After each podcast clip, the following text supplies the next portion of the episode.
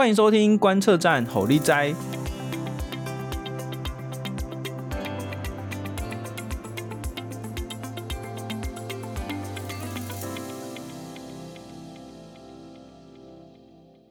那我们最近呢，开始进行了一次这个选举系列啊，因为这个大选即将要到来。我们今天呢，很高兴呢，邀请到的是时代力量的这个不分区候选人王宝轩。呃，宝轩老师你好，你好，方宇好，方宇老师好，呃，各位听众朋友大家好。呃，之所以称宝轩老师为老师呢，是因为他现在呃，其实呃，在投入选举之前呢，是任职于这个台北艺术大学。那我们刚好前一阵子也在这个呃一场辩论比赛，就是大正杯辩论比赛，我们是辩论这个除垢法哦，转型正义的议题。那宝轩老师他在先前在英国读书的时候呢，就是在呃钻研这个转型正义相关的议题，所以就请他来当我们的这个裁判。博士论文就是写转型正义里这个正义概念，从政治哲学的角度去回顾这个概念，这样子。对，然后其实我虽然投入了选举，但我也还是 台北艺术大学的老师哦，还在继续教书。那个选举行程是请假去跑的，这样子。好，诶，在在我们开始聊之前呢，我一定要先记得做一件事情，就是先跟这个宝轩，还有跟这个听众朋友们再稍微解释一下这一个呃，我们这个系列，因为。为什么要这样说？是因为我们这个系列的第一集是访问激进党的这个呃呃史维祖老师，然后我们就是一开始就开始很嗨，然后就开始聊聊起来，然后到最后才开始介绍说哦，这个系列是怎么来的。对，我也蛮好奇的，而且这个节目是叫呃 US Taiwan Watch 吗？没错，所以我要先来解释一下，跟这个宝轩，然后还有跟这个听众朋友们再 再这个解释一下，不然的话我们开始聊起来就很嗨。OK，好。我们现在的这个呃，一个礼拜会更新两集嘛，就是一个是观测站底加辣，哦，他是在讲国际关系、国际新闻，然后就尤其是美中台关系，那那个大概长度会是一个小时左右。那观测站吼你知呢，是专门有一个比较呃这个特别或者是比较小的主题，比较专门的主题，然后大概是设定在谈二十分钟左右。所以我们现在就是刚好利用选举前呃这个观测站吼立斋的系列。那我们之前有推出认识中国系列，就是。以中国的这个相关的主题为主，那因为选举到了，我们就来推出这个选举的系列。我们在四年前也有做过同样的事情，就是说我们去找各党的这个候选人，也不是候选人，就是各党的青年代表。我们就是呃，就是找尽量年轻人、年轻的这个各政党的这个代表来谈说各政党的理念啊，尤其是呃外交啊，或者是这个国际方面的这些事情。可是很可惜，就是说四年前我们还没有这个。固定的 podcast，然后而且四年前呢，有很很多受访者出了一些问题，怎么说呢？就是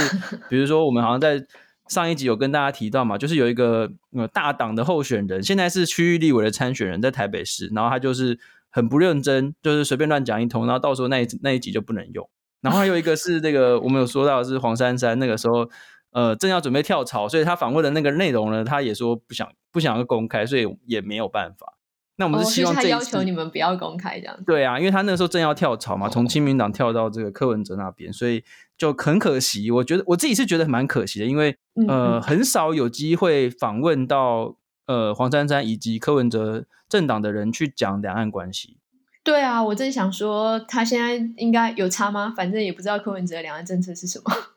就是维持一个弹性嘛，因为我我刚好看到今天，呃，很有趣诶，就是我今天我刚好看到今天的那个新，就是我们录音时间是这个十二月六号，那今天晚上有一个柯文哲的专访，他就说外交完全要学蔡英文，外交跟国防、哦、是哦，他今天晚上讲的，我还没看到，是十二月六号晚上的这个专访，他就说我们蛮有趣的，外交跟国防当然就是要走蔡英文路线呐、啊。为什么他讲话都前后矛盾？我欸、我觉得很有，我觉得这很有趣。但是我们，我希望我们也可以找到一些这个，我们是不是来约访一下那个民众党的代表？但 anyway，、啊、我们今天要讨论的是时代力量，就是好的时代力量的这个不分区，目前是排名在第二名的宝轩老师。哦，就是哎，很高兴欢迎、呃、欢迎来到我们这个节目，这样子。谢谢谢谢方宇老师。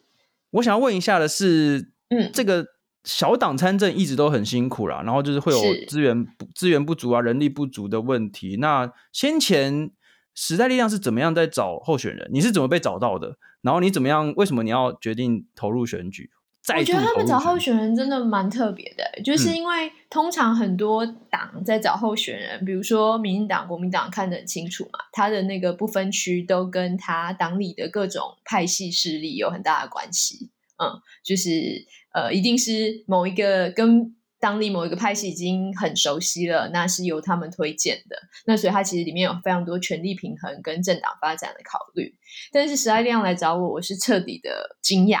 就是因为我其实，在他们来找我之前，就今年来找我之前，其实跟他们几乎没有任何接触，就除了他们刚创党的那时候，八年前的确有过谈过几次，有认识一些朋友在里面，后来就完全没有任何接触。那今年他们来找我的时候，其实很直接的说，是因为议题的关系，因为他们觉得整个居居住正义、土地正义的议题，还有转型正义的议题都非常重要。所以他们想要找一位，嗯、呃，在这些他们很在意、他们认为台湾当代最重要的课题，呃的相关的长期在关注这些议题的专业者这样子。所以他们告诉我，第一个理由是这个，第二个理由是他们想要找的人有一些比较实际的呃政治经验，看是是不是有进过公部门等等的，因为他们觉得这样子可能那个比较熟悉政治领域的一些工作这样子。对，所以从这个角度，但从他们来找我这件事，其实我。可以，嗯，很明确的跟大家说，时代力量这次找的所有不分区，其实的确是没有他们党内自己的那些政治权力平衡的考虑，也没有什么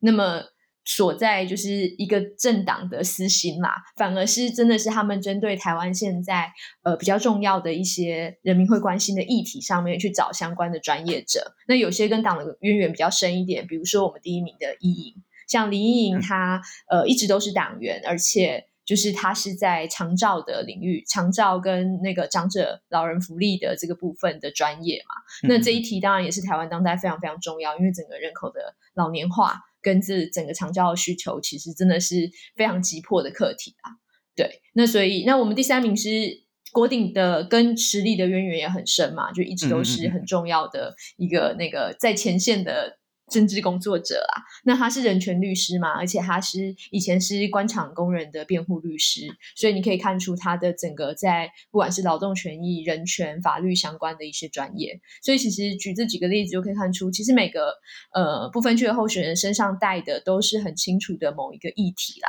那他也是在某一个领域长期耕耘的专业者，对，所以我觉得这件事应该是蛮不一样的。那。也希望就是小党当然经营很不容易，所以尤其在台湾的立委的区域立委的选制里面，基本上小党几乎是完全没有机会。不只是呃整个选制的设计里面，你一定要拿到多数决嘛，然后选区呃你光把知名度打出打出来就非常痛苦，而且整个其实有钱的门槛。因为你光看看板这件事情，对小党你怎么去挂你的看板，让大家知道说，哦，你真的就是在区域里面，除了大党的选择之外，还有小小党的选择是很难很难的。也因此，在整个这个你自己就已经、嗯、你自己有有啊，我自己有经验啊，超痛苦的。对，在当时那是两大党夹杀，对，二零一六年的时候，就是国民党是那个啊陈根德，他那时候应该是在寻求第五届连任吧。所以他在地方的那个政治实力，嗯、还有他的整个呃财资源，对他的经济实力上面都非常的可怕。他的所有的看板，还有他的服务处的的规模吧，就从他在地方的看板，然后服务处的规模，而且他还有源源不绝的食物，就是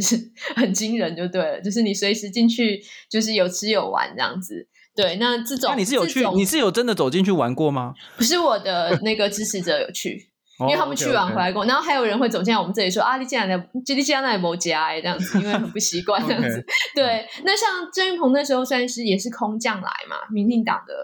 呃候选人，可是他的状况就是他的看板真的多到非常非常夸张，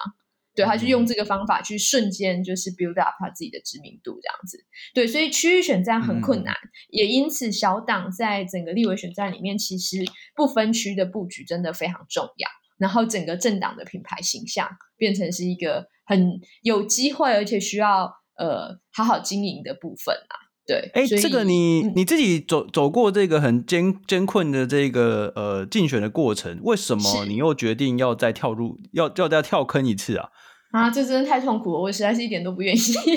他们他们刚来找我的时候，我第一次是直接说：“哎呀，不要找我啦。”这样子，对，就是因为真的很辛苦，而且嗯。呃嗯，也不止辛苦啦，也另外一个问题是说，我也觉得在学校就是教书，然后从艺术文化的角度去处理一些比较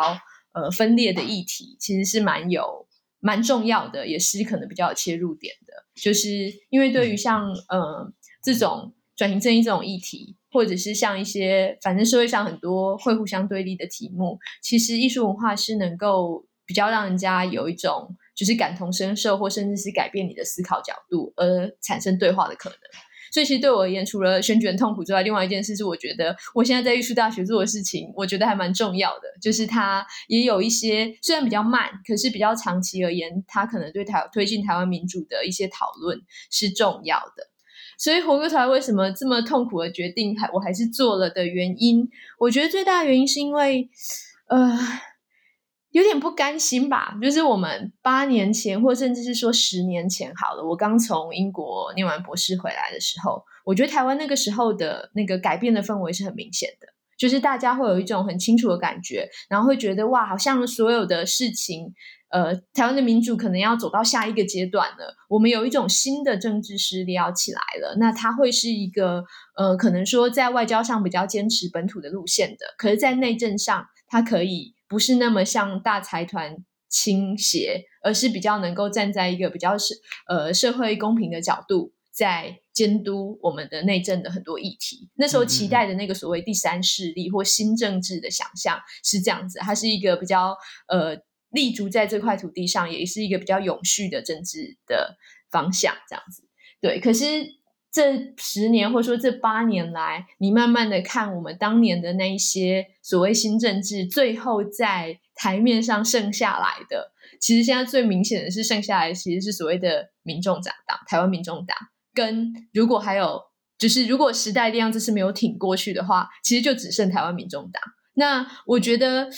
我所我所谓的不甘心讲的这件事情，就是说，当年我们想打造那个政治势力，可是后来民众党现在的样子，可能离我们当时所期待的那个新政治有点遥远。嗯，就是包括了他的像前阵子他的蓝白河的整个决定，嗯，以及他的整个政党在许多核心价值上面，其实是非常的不清楚的。他其实是不断的在摇摆，感觉只是在呃看民调。看多数人怎么讲，他可能就会讲一些比较呃大家想听的话而已，而是没有那么清楚的，像我们之前讲过的，希望一个政党的路线或一些比较进步的价值，一些可以成为本土监督力量的这个这个角色可以被扮演出来。所以我说，所以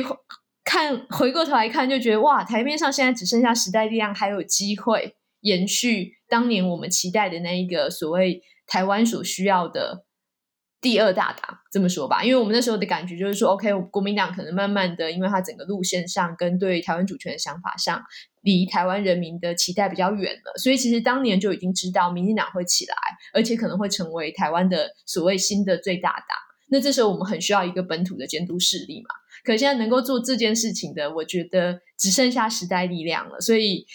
感觉是没有办法不跟他们一起打这一仗哎，因为太重要了。就是如果他这次也没有了，那。可能当年的整个改革的那个那个力道，还有整个期待就会沉寂一阵子。他可能必须再花下一个十年，慢慢的再让这个机会可以起来。但如果我想问一个问题，就是他活下来了，那就不一样了。嗯，你在你在大学里面，就是你之前参加过很多社会运动嘛，比如说航空城、反破迁，然后呢，这个你也参加过像国际特色组织。然后呢，嗯、还有很多像转型正义的议题，这个哦，是大埔事件促会的理事，对，那大埔事件、大埔事件啊，这些，其实我觉得现在的小朋友，哎，不能说小朋友，现在的大学生，那大学生他们都很难理解说，哎、嗯，怎么就是过去这十年，或者十五年，或二十年之间发生这些社会运动这样子？那嗯。当大家长大的过程当中，看到的就是柯文哲，然后看到的就是黄国昌。对啊，我觉得那个社会氛围跟状态差好多。我们当年回来看到的，然后一起经验的东西，跟现在他们我我的学生们所经验的东西的差异真的很大。我觉得整个那种过去那种社会运动的能量，有点被消解掉了。那有很大的原因，可能跟呃民进党执政其实是有关系的，因为我觉得他其实收编了不少社会运动的人才。嗯，这个是蛮明显的。那除此之外，我觉得整个好像就是年轻人接受资讯的方式也不大一样，就是他越来越少阅读文字，越来越影音，而且越来越短，就是那种化了。嗯，对，分众化，然后整个在社群媒体上对他也很严重的分众化了，然后就比较没有过去的那一种，嗯，公领域的讨论嘛，我也不晓得可不可以这样说，然后整个这样子集结的那个力量，因为像当年一九八五怎么集合起来，我也觉得很神奇，就是洪仲丘事件的时候，他是怎么这么快速的把所有人拉出来，然后在那个能量不断 build up，后来才发生了三一八嘛。对，那像三一八占领立法院的事情的时候，其实它是好多好多 NGO 团体有组织性的在支撑。对，没错。我记得那时候我在台全会嘛，我们都还要不断去主持那个午夜场，就是青岛东路跟济南路的舞台都要有人一直二十四小时轮班。那个轮班其实是所有的 NGO 团体，所以它不只是一场学生运动，它更是一个。全部的社会运动能量集结在一起才发生的的一个重大社会事件，对，所以感觉现在真的跟那时候距离蛮遥远的，很难想象下一个这样子的动能会什么时候再出现。所以我们要好好把握当年的动能所累积出来的政治资本，我觉得他现在在时代力量身上，所以一定要跟他们一起拼一次这次选举，把这样子的能量维就是维持下去啦。OK，所以简单来说就是，呃，你会决定又再跳进来这个辛苦一一招，是因为有这整个过去这十几二十年来的这个社会运动的这个累积的这个脉络。那我想问，对，就是这十年来，我觉得不能让这个新政治的火苗就就这样没了啦。没错，嗯。可是我当当我们在讨论这些议题的时候，就是所谓的社会议题啦、左右议题啦。这个转型正义也好啦，或者这些一定会有一定哦，一定会有人跳出来就说啊，这些东西都没有票啊，这个中国议题比较重要啊，我们最好不要讨论啊，不要造成这种争议啊。那你们要怎么样回应说这些议题跟中国议题的关系，跟两岸议题的关系到底在哪里？其实它，我觉得其实它关系非常大，哎，就是说，呃，台湾的内政好，我们的。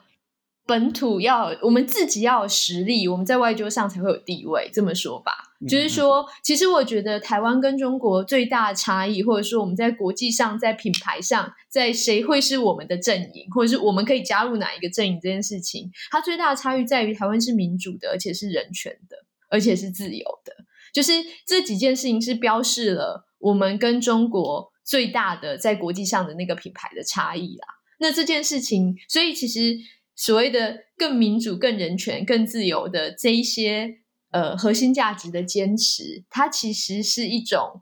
要说软实力吗？或者是其实它是一个防卫台湾的非常重要的一个一个保护层。我认为，就是你没有这些东西，其实你没有你的国际上的朋友，嗯，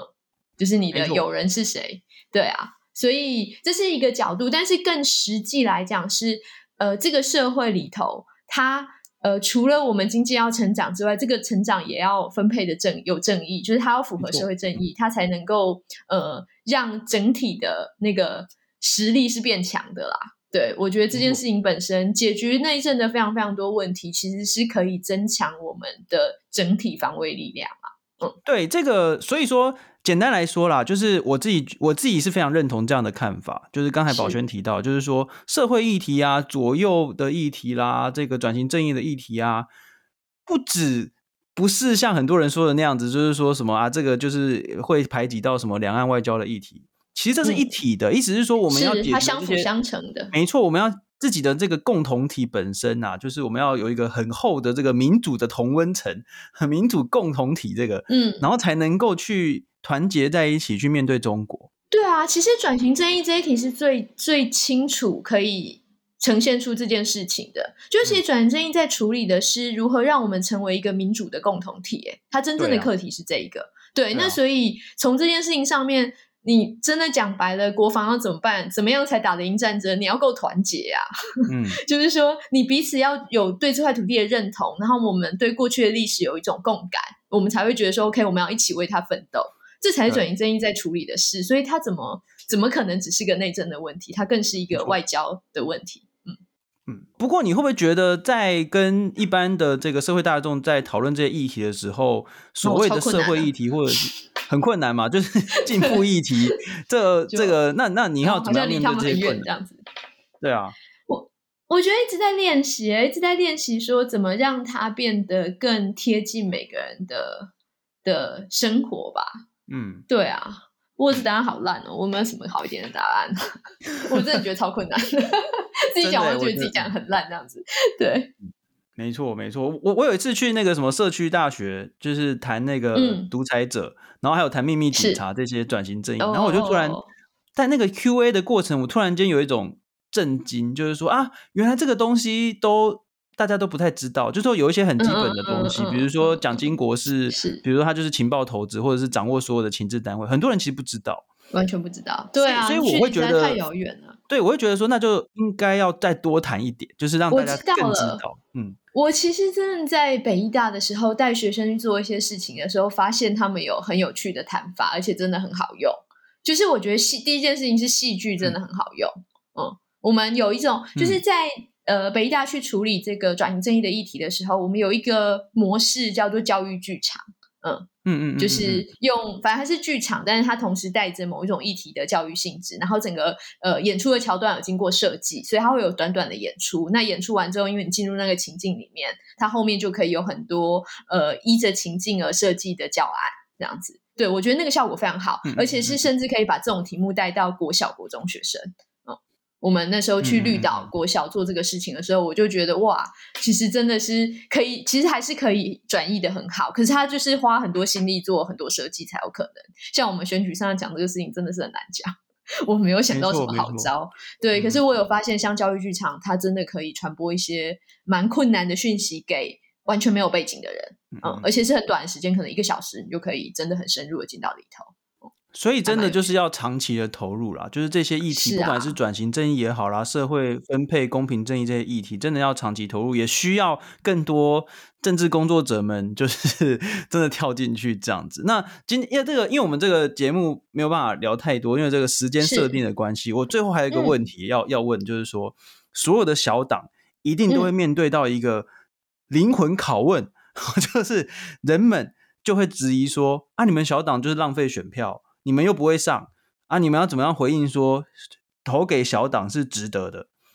有没有有没有什么说法？其实不会，因为现在看起来就是会上啊。只是我们现在很怕只有两席，就是如果没有到三席的话，嗯、在国会里面没有党团，其实很难运作。那未来国会其实很有可能是一个就是四党不过半的状态啦。也因此，关键的就是所谓的小党会变成非常关键的力量，因为它会呃影响到整个呃。就是协商啊，合纵连横的一些组合，对，所以我们现在想冲的是这件事情。所以第一个是你的选票一定不会浪费。第二件事情是，我觉得其实有一个很有趣的思考，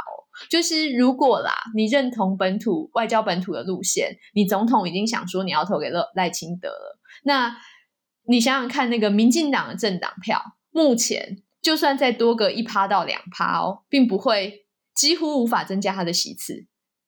好，因为他的状况差不多就这样，嗯、他已经大概三十，比如说三十三左右，你再增加一趴变三十四，他可能也不会多一席。可是你这个一趴如果灌到时代力量身上，他就会突然为本土势力增加两席哦。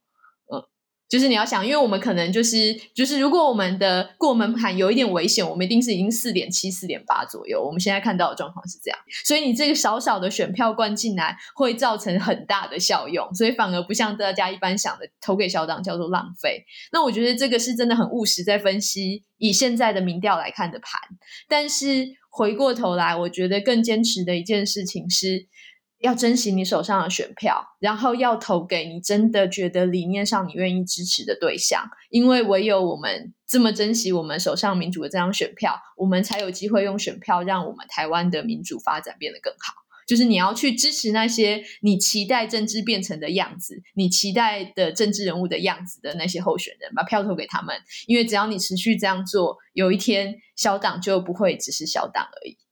没有错，这个呃，我我个人我个人的这个立场也是这样的。我我觉得呃，国会当中有越多元的声音，越多元的小党是会越健康的。因为除了两大党之外，我们还希望就是有不同的政党可以去提供不同层面的思考，以及切入不同层面的议题。所以真的是很呃很呼吁大家，就是说去把每一个政党的这个不分区的这个名单。拿来看一下，说每一个候选人，呃，他们的主打的议题，他们的学经历，好，就是他们他们希望达到达呃这个呃去达成什么样的价值哦。是的，只要比较一下不分区，就可以看出，也不是每个小党的名单都那么有理念。嗯、呃，没错，像对，就是我们其实蛮担心那个民众党。超过五席当选哦，因为我们非常担心他的排名第十一位的那一位，呃，他弟弟的代言人哦。那其实真的是一个新的小党，却放了一个黑金的代言人作为他们第十一席的部分区立委，是我们很吃惊的事。那我讲为什么第十一席我们很担心，是因为显然他们的部分区做两年就会换嘛，所以你如果让民众党进到六席，基本上你就确保了他们的黑金代言人会入主国会。这个我觉得是蛮让人吃惊的事情，所以，嗯，在选择小党上，不只是多元的声音而已。等下，我觉得，我觉得也不止那一个人，我我觉得不止那一个人有问题啦。我觉得，对，我我也这样觉得，但我觉得，但应该是说那一个人，我觉得也太夸张了吧？就是说，你其他东西，你可以说，OK，他可能有别的专业吗？或者是你，我还比较能够理解你为什么把它放进去。可是我觉得那个人真的是摆明了是，嗯，不管是他的。第二名，我们过去的国昌老师 很反对的对象，或者说是柯文哲口中说他绝对不会支持的，他希望铲除的势力都好。对，你怎么会放一个代表黑金的人进到里头？这个呃，我们希望我们有机会访问到他们的这个 相关的成员。对，对，其实他们的名单蛮有趣的，因为他们里头的人可能各自有非常对立的看法。这样子就是没错，所有人把它排起来是很有趣的。这样你很难想象这个党最后会长成什么样子。很多元呐，很多元，多元或者那个那个括号一下多元。我我觉得我不能接受多元这个做法，因为我一直觉得民主政治里面还有一个很重要的概念是责任政治。你要尤其是政党政治里头，对啊，你不能说啊，他们意见都不一样，没关系，反正台湾社会就有很多意见，放在一起这样子。对啊，你这样放在一起，那到时候东西出来。问题出错了，你一定就是互推皮球啊，就是啊，是他弄的啊，是他造成的。你的党内部都可以这样子互推，那人民要怎么对你苛责？就是我觉得比较有，我，我觉得我觉得最有趣的是说，他们党有一些名单里面的人曾经批评过其他人。是啊，就是说，是啊，比如说，他就比如说，就有人就批评说，这个不能跟财团走在一起啊。结果他们现他们的立委就来自于财团的后代，然后呃，甚至变成副总统候选人，然后甚至还有比如说，呃，这个呃，党内有人就呃，不是现就后来加入的人就去批评说，前面的人什么都没有财经专业，怎么可以放进名单？结果哎，都都放在一起了。然后，所以我是想要，我我真的我真心的啦，我真心想要再去约访看看，说他们怎么样回应。回应这些说法，那希望你可以约到。对啊，我希望可以约到，然后 也不然，其实也我们也不用，我我我一直觉得没有什么中立这件事情，所以就是我也不怕跟大家说我的那个看法。Oh. 而且我们的我们那个 US Taiwan Watch，我们之前也批评过柯文哲超多次的，嗯、然后然后就会有人 来来攻击这样子，蛮有趣的。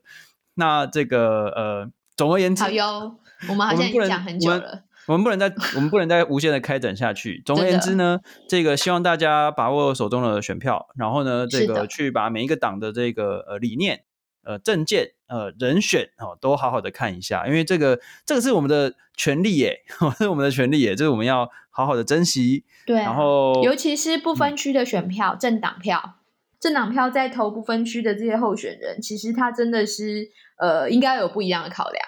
就是针对你关心的议题，针对他们的理念，针对呃相关的学呃专业能力，我觉得这是整个设计政党票不分区的很重要的核心理念。对啊，没有错。好的，那么我们今天非常高兴呢，邀请到宝轩来跟我们讲这个他如何的被时代力量的人推坑。然后又再再次的投入这个选战，然后呢，为自己的理想理念而奋斗。那这个就是民主政治的这个呃一个很很很怎么讲，很生动的一个体现哦，就是也是我们的这个权利哦。那那这个我们今天观测站侯力哉呢，就进行到这边，谢谢宝轩，谢谢谢谢方宇老师。那么我们就下集再见哦。那我们会继续为大家来约访哈不同的这个青年世代的这个呃参政的这个故事。好，那我们下集见，大家拜拜。好，拜拜。